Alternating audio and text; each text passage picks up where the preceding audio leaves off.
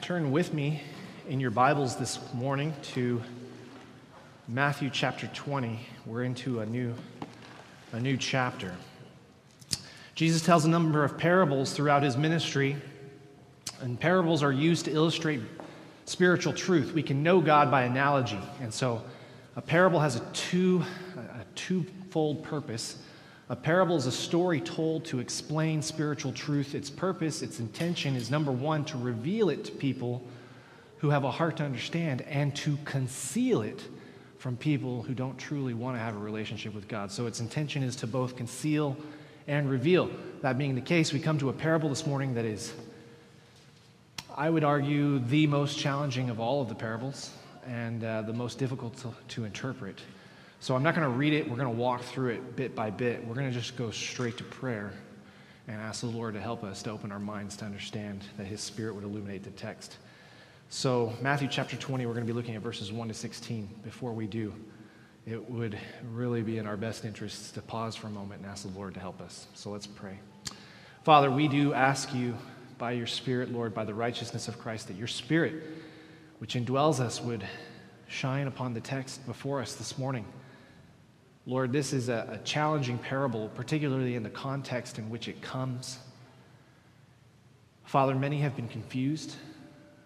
Many have made some wrong conclusions based on what this parable on the surface appears to be saying. And so, Lord, we just pray that you would help us this morning to see everything that you're saying in totality. And we pray, Lord, that you'd open our minds and our hearts to see the true depth of your grace and your goodness as we look at this parable this morning. We love you, Father. We pray these things in Jesus' name. Amen.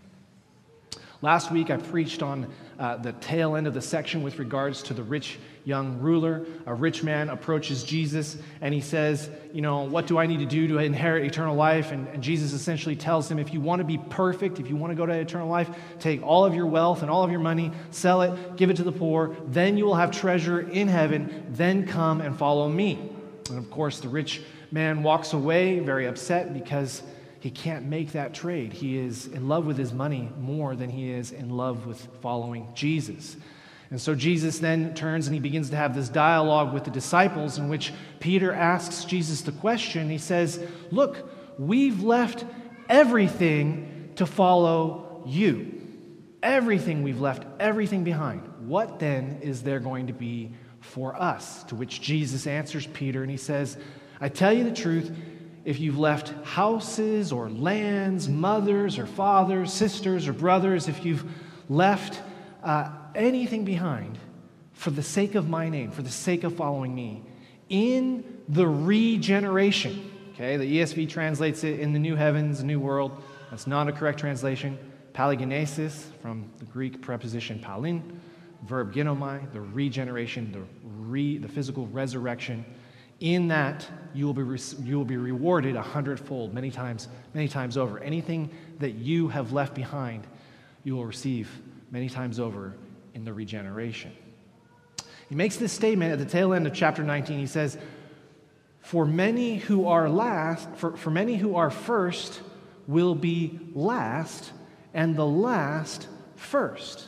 And given the context in which he makes that statement talking about the rich young ruler and the rich young ruler's inability to do away with his money in order to follow Jesus, we understand that the assessment of this world is incorrect.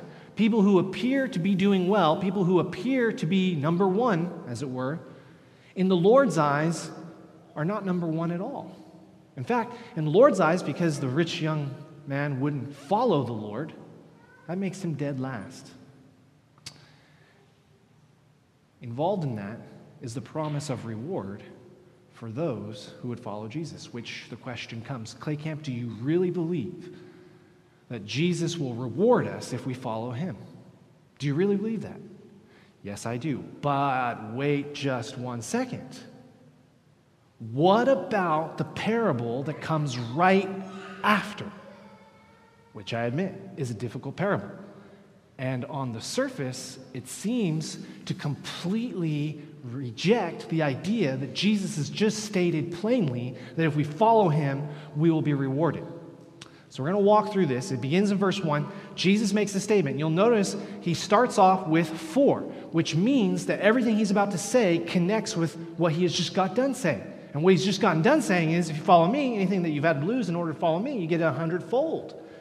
Now he tells this parable. The kingdom of heaven is like a master of a house who went out early in the morning to hire laborers for his vineyard. It's an agrarian economy. Everybody makes their living based on farming. It's a tough life. It's not like banker's hours. These guys work 12 hour days. The Jewish day starts at 6 a.m. They get up, they go to work, and they're going to put in a full 12 hour days. They're going to work till 6 p.m. I mean, they're working Dustin Savage type hours, okay? Just put that out there for those of you who are going to be praying for him this week. These guys work a full day, they work all day, and they're not doing really well financially. The, the, the, people who are discussed in this parable don't have their own farm. So the farmer, the guy who actually owns the field, he comes out and he needs to hire some day laborers, okay, in order to help him pick the, the grapes, the produce from his vineyard. So, verse 2 after engaging with the laborers for a denarius a day, he sent them into his vineyard. So, this is at the start of the day, 6 a.m. Verse 3 going out about the third hour, about 9, 9 a.m. in the morning. He saw others standing idle in the marketplace. And this is a common phenomenon. So, these are guys that need something to do. They need work. They're not employed. They don't own their own land. They need to provide for their family. They need to pay the rent. They need to put food on the table. And so you go and you stand in the marketplace and you would offer your services to anybody who happened to be bringing goods to and from the market. And a lot of times farmers would go to the marketplace looking for day laborers in order to help them pick their fields or to manage their crops. And so he goes to the marketplace and he sees these guys standing there and he makes a statement. Verse 4, he said to them, You, you go into the vineyard too, and whatever is right I will give you. Now, the guys that showed up at 6 a.m. to work, they get a denarius. The guys that show up at 9 a.m., he doesn't say anything about what they're going to get paid. He just says, once you go into the vineyard, whatever is right, I'll give it to you. And this process keeps going. Verse 5 So they went, and going out again about the sixth hour, so this would be about noon, and again at the ninth hour, that's about 3 p.m. He found others and he said to them, Why do you stand here idle all day? And they said to him, Because no one has found no one has hired us. And he said, Well, you go into the vineyard too. Verse 8, And when evening came, the owner of the foreman said, the, the owner said to his foreman, the owner of the vineyard said to his foreman, Call the laborers and pay them their wages, beginning with the last up until the first. Now, you'll notice in verse 6, I skipped over it quickly, but you'll notice in verse 6, he makes a statement and about the 11th hour, 5 p.m., these guys only worked one hour. They worked from 5 p.m. to 6 p.m. The guys that showed up at 6 a.m., he says to them, You go into the field and you work a good, long, hard day's work. You go to 6, you go 12 hours, 6 a.m. to 6 p.m., give you denarius. Everybody else, you come, you work, I'll give you what's right. Guys work one hour. He says, You go, you work, I'll give you what's right. Okay? So then he says to his manager, the, the owner of the vineyard comes out, he calls the foreman, calls the manager, calls the guy who's running the, the work crew, the work party, so to speak. Call the laborers and pay them their wages, beginning with the last up to the first. Verse 9. When those hired at the 11th hour, okay, they're only in the fields for one hour. They are the last guys to go. He calls them. He says, You come, you get paid first. And what does he give them? Verse 9 Each of them received a denarius. Now, you'll recall when he called the guys at 6 a.m., he said, I'll give you a denarius. Everyone else, he said, I'll give you what is right. So these guys that only worked one hour, they get paid a denarius. They get paid first. So if you're the guy that showed up at 6 a.m., I know what you're thinking. You're thinking, well, the reason he's paying the guys who only worked one hour first, they go home, they get their money, they leave, because obviously, I mean, he's going to pay us more than what he paid them, because we've been here all day. That's why they get paid first. Get them out the door, get them on their way, and something good's coming for us, because we've been here all day. It's hot, it's tiring, back-breaking work. My grandfather was a farmer, and uh, farmers don't farm because the pay is so great. I just want to dispel that myth right now. Farmers farm because they love farming, because the exertion and the energy and the labor that goes into farming is so intensive. Somebody at some point in time did a calculation. It's not minimum wage what you're earning at the end of the day. When you sell your crops, when you sell your cattle, you get rid of your livestock, you bring home your money. At the end of the day, you're not even making minimum wage. The hours, the energy, the effort that goes into it. My grandfather was a farmer, and he would be the first to tell you, I got up at 4 a.m. and I worked until 6 p.m. He made the statement to me one time, shortly before he died. He said, The greatest blessing that ever came to a farmer was the invention of the incandescent light bulb. And then he said this, and oh, how I hated it. More work. That means there's no point in time in which you can say, I can't see anymore, I need to go to bed. You can just feel the guilt of needing to get the crops in all through the night.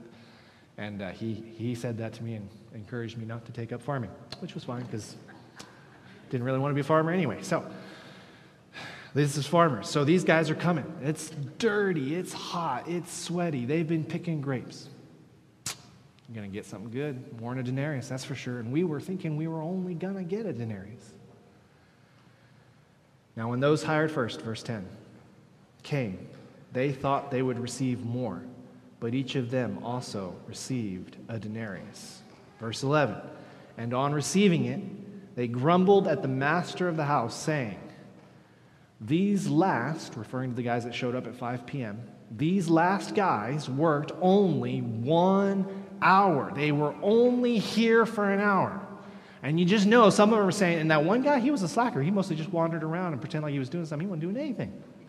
We've been here all day, okay? The exact expression, we have borne the burden of the day, the burden of being here the whole time.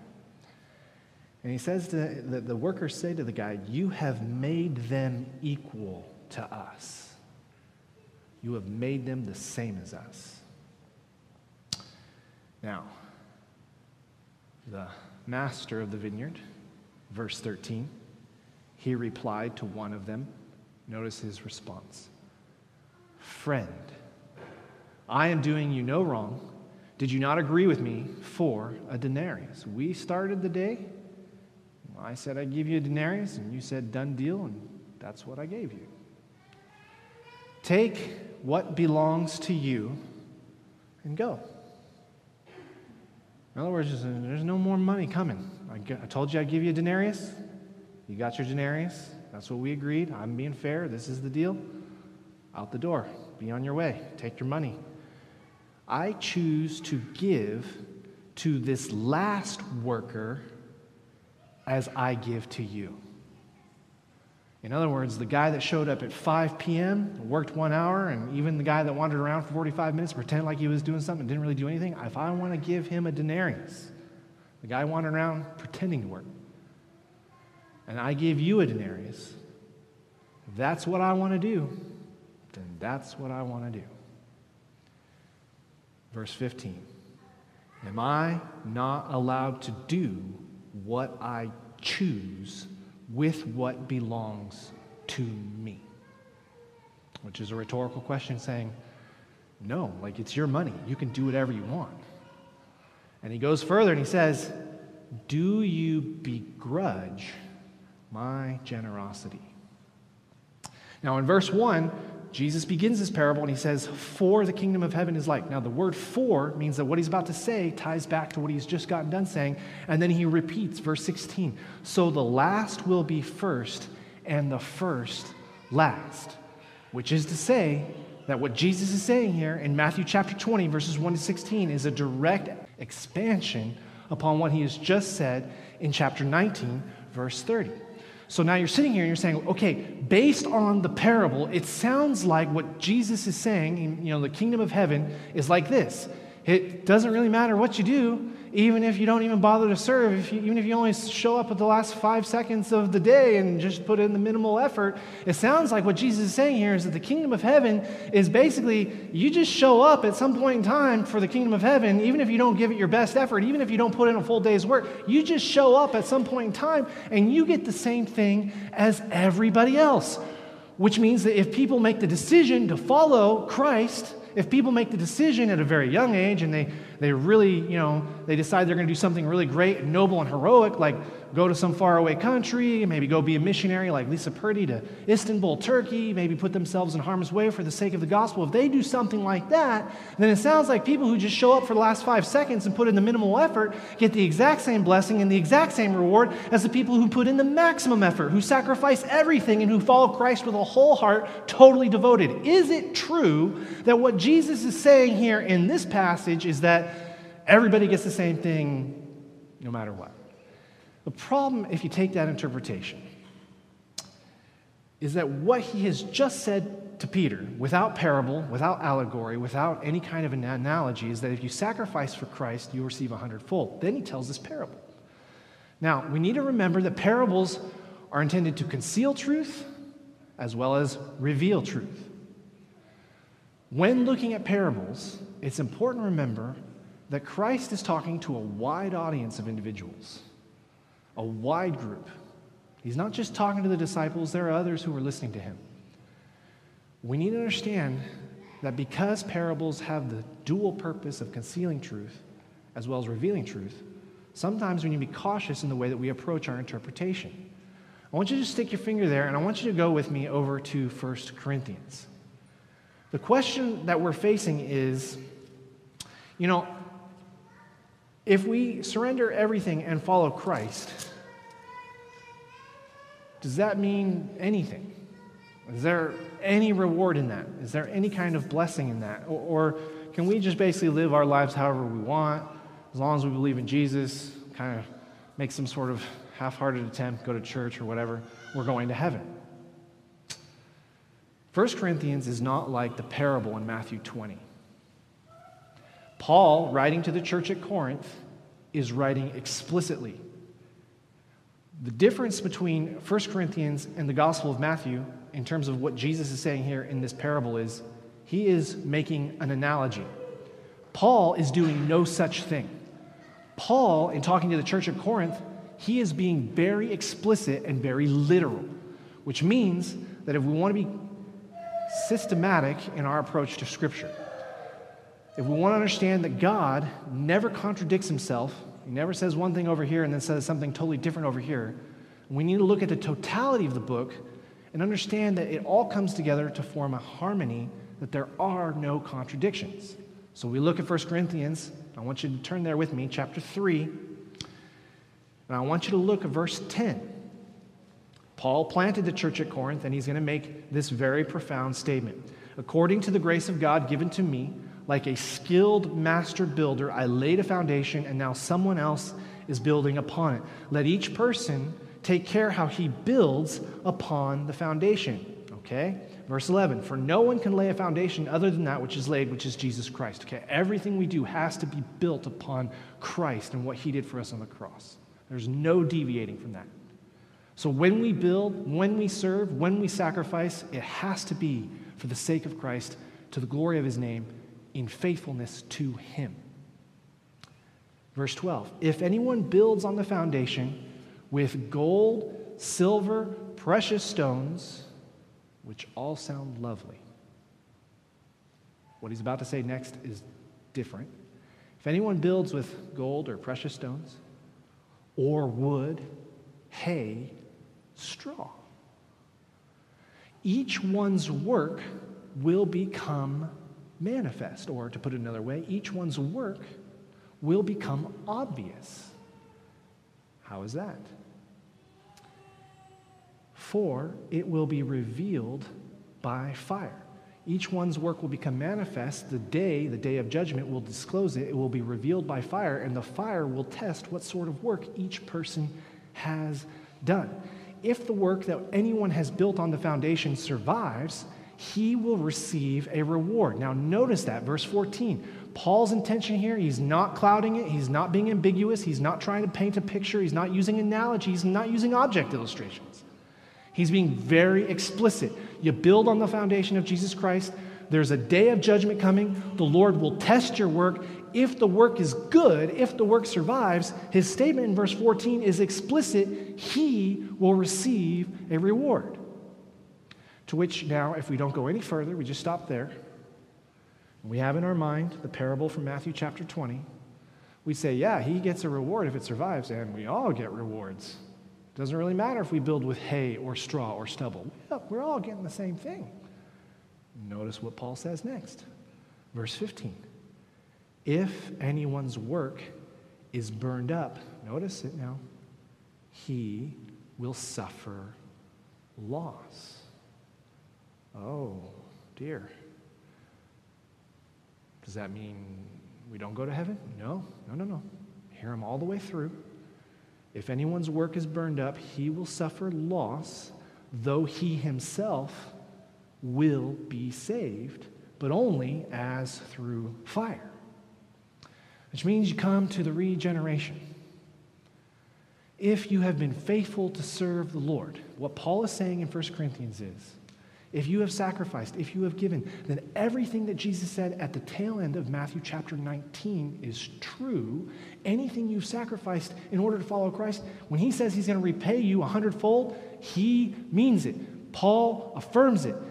If in our service to Christ we don't give from the heart true service, if it's just sort of a lip service or or if the motivation of our heart is to really, truly bring honor and glory to ourselves when we serve in the church, if we want people to applaud us and say what great people we are rather than getting them to focus on the Lord, if our motivation is wrong, we suffer loss. And the statement is you'll still be saved, you'll still go to heaven, but you'll look back on the life of service that you're serving for Christ and you won't have anything to show for it. So you can serve the Lord and be rewarded, and you can still be saved and going to heaven having not served the Lord, and there will be no reward. So the interpretation of this parable in Matthew, in Matthew chapter 20, that what Jesus is saying is that we all get the same thing no matter what, is not entirely accurate.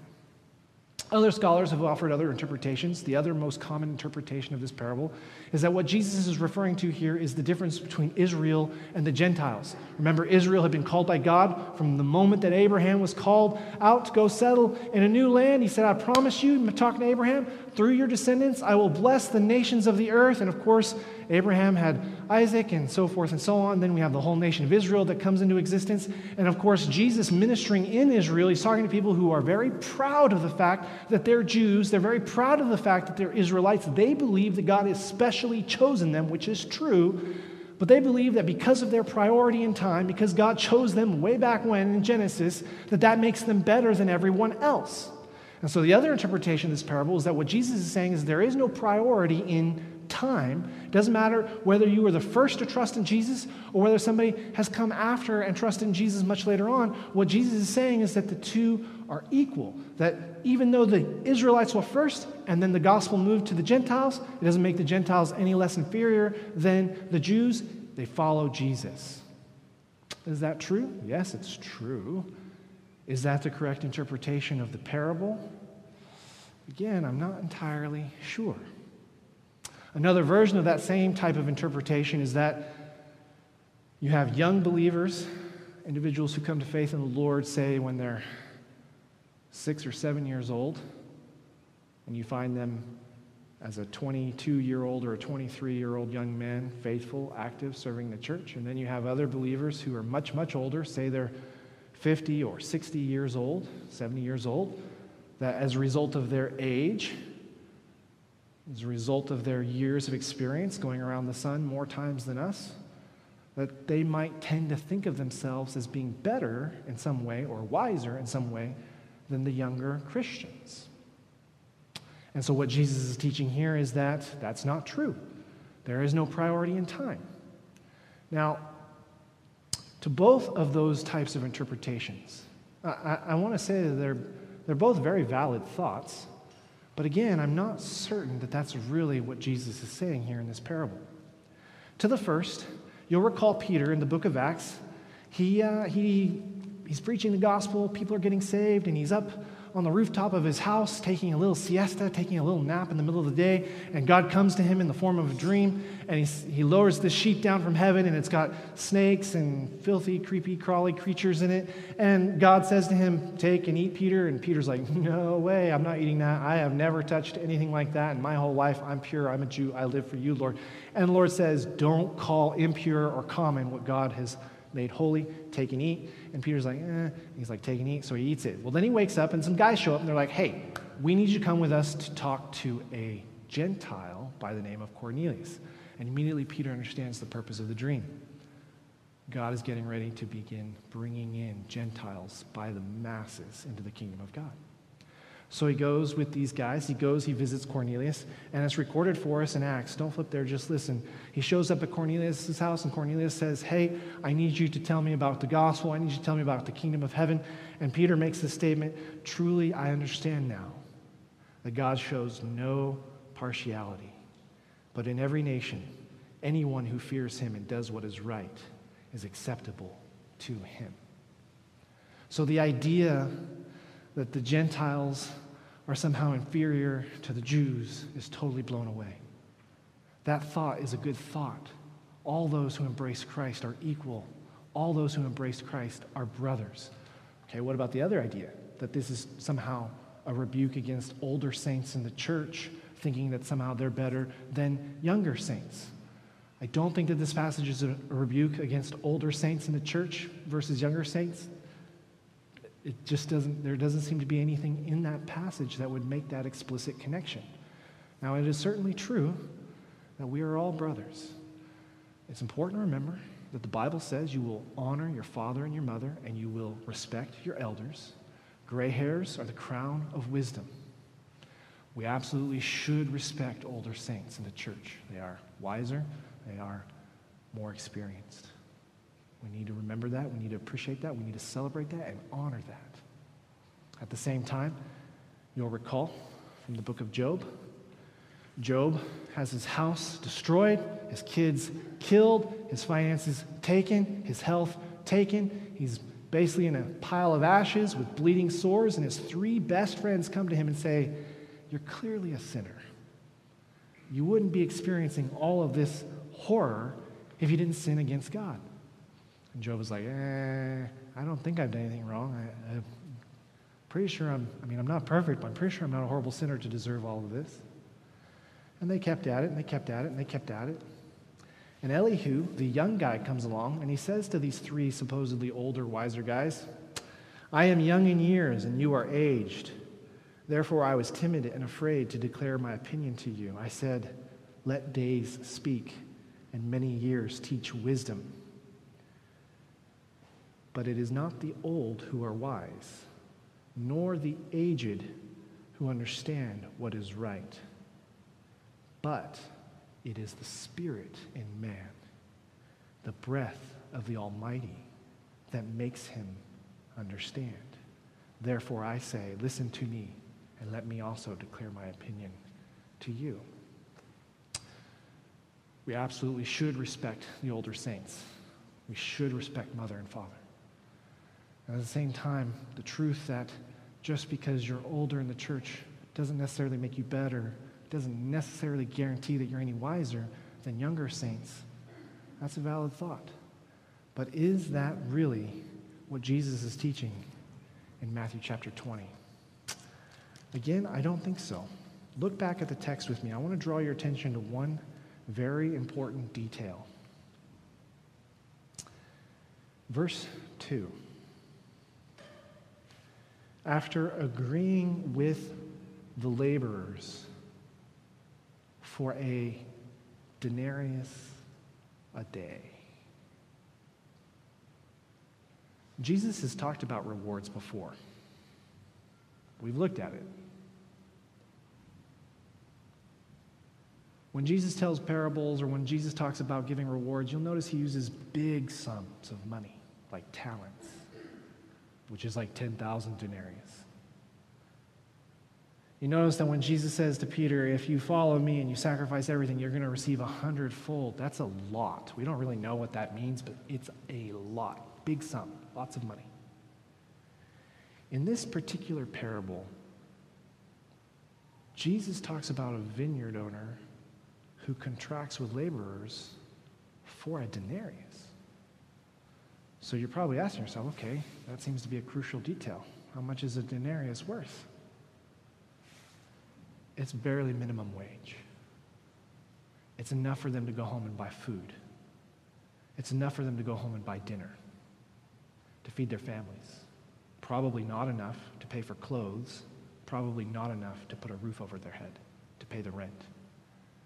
We're talking about a very small amount of money. The owner of the vineyard goes and gets everybody to come to work. And at the end of the day, the guy that even worked one hour, even the loafer, who maybe was just wandering around for 45 minutes pretending to work when he actually did nothing, the owner of the vineyard gives him what he needs to go home and provide for his family.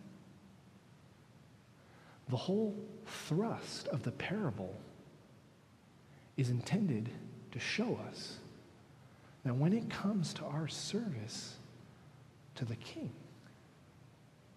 it is wrong to interpret that or to understand that in any sort of a contractual type of way. He, on the basis of grace, gives the loafer that shows up for one hour of work the same thing that that guy will need in order to survive as the guy that shows up at 6 a.m. And of course, the, the guys that showed up at 6 a.m., they look at him and they say, hey, whoa, hey, we worked longer. We did more. We deserve more. And the vineyard owner's response is, no, no, no, no. We agreed for this amount. I'm not wronging you. What business is it to you if I want to be generous with the guy that showed up for only 45 minutes of work? What business is it to you if I want to make sure that this guy has enough money to eat, provide for his family just for tonight? What business is that to you? And then makes the statement Do you begrudge my generosity? That's his statement there at the very end. Do you begrudge my generosity?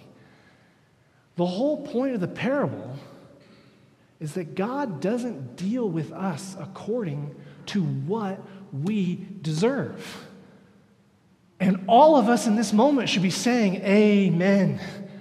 Because if we all step back and we say, well, look, what do I really deserve? If we all take stock, if we were all to step back and say, hey, if I take all of my good stuff that I've done and I put it up against all of my bad stuff that I've done, and I'm just trying to balance the scales in the same sort of way that Muslims do, if I'm going to balance the scales in, term, in the same sort of way that Hindus do, or Buddhists, if we're going to look at our good and our bad, we're going to put on a scale and say, what do I really deserve? What have I really earned?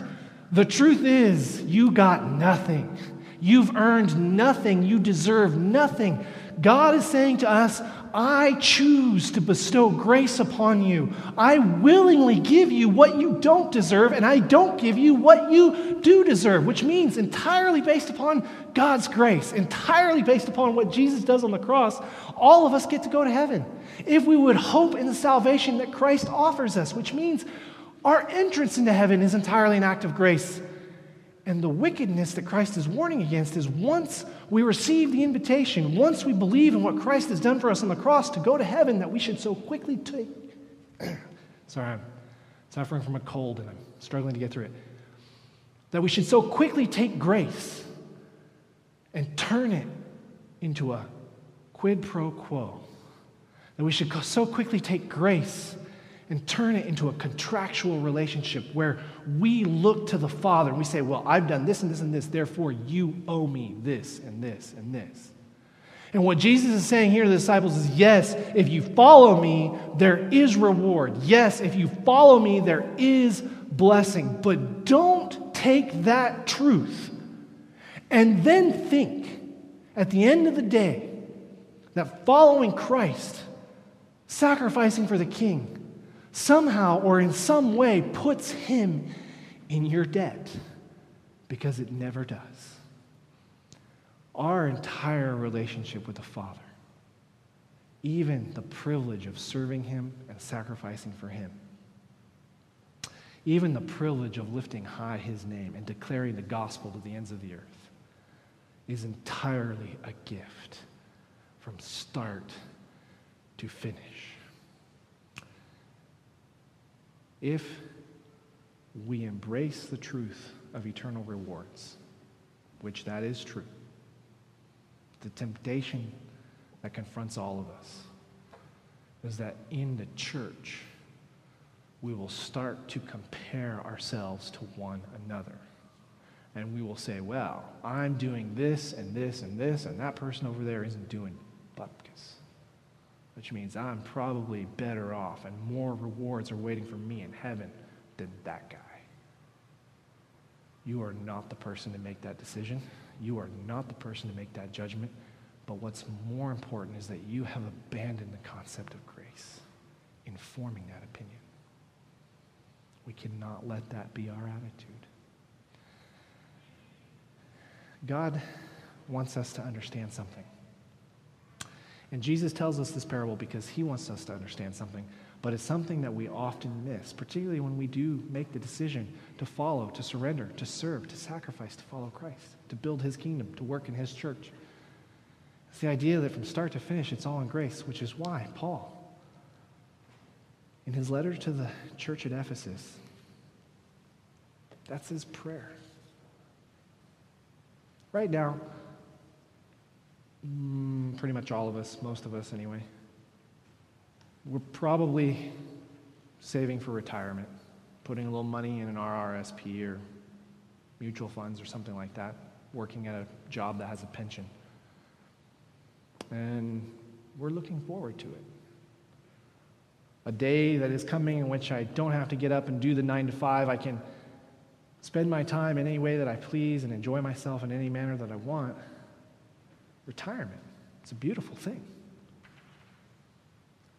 This might come as a surprise to some of you. But in all the work that the Father does, in the creation of the earth till now and in the time to come, He is working, just like you and me, for a retirement. There's something He wants. And we focus on ourselves and get this idea that we're going to work and we're going to do this or that and the other, and, and that's going to put the Father in our debt, and He's going to have to reward us, and, and that'll be good because, whoa, look at me, look at the stockpile of money I've got, look at the stockpile of riches and all the crowns on my head, and however else you want to interpret it. We've missed it. We've missed what the Father's heart truly is. He's working for a retirement. As glorious as the Father is, as awesome as He is, His heart isn't to necessarily just make Himself look all that more glorious or add all these extra crowns to His head, per se. I mean, He can create just with a word, He can speak things into existence. The thing that He's working for, the retirement He is seeking, is you. I don't mean y'all in the plural. I mean you individually. What the Father wants is you. What He is seeking for all of eternity is to spend time with you. And we get so focused on rewards and inheritances and earning certain status in heaven and all these things that we forget that the purpose of all of it is that we would be with the Father and enjoy Him. Paul makes this prayer in Ephesians. Boy, do we need to pray this prayer ourselves. He says, I pray for you that having the eyes of your hearts enlightened, that you may know what is the hope to which he has called you, that you would really know what that is, that you would know what are the riches of his glorious inheritance in the saints. Don't gloss over that too quickly and don't try to rephrase it in your own mind. Hear what the passage is saying. Paul is saying, I pray for you that you would know what God's inheritance is in you. I pray that having the eyes of your heart enlightened, that you may know what is the hope to which he has called you, what are the riches of his glorious inheritance in the saints. Does he want you to be blessed? Absolutely. Does he want you to be happy? Absolutely. Does he want you to do things for the sake of his kingdom, knowing that those things will bring you the ultimate joy and the ultimate reward and the ultimate blessing? Absolutely. All of that is true. But the thing we can never lose sight of, the thing that should be our focus and our joy, is that we are with the Father and that He wants to be with us. Let's bow for a word of prayer.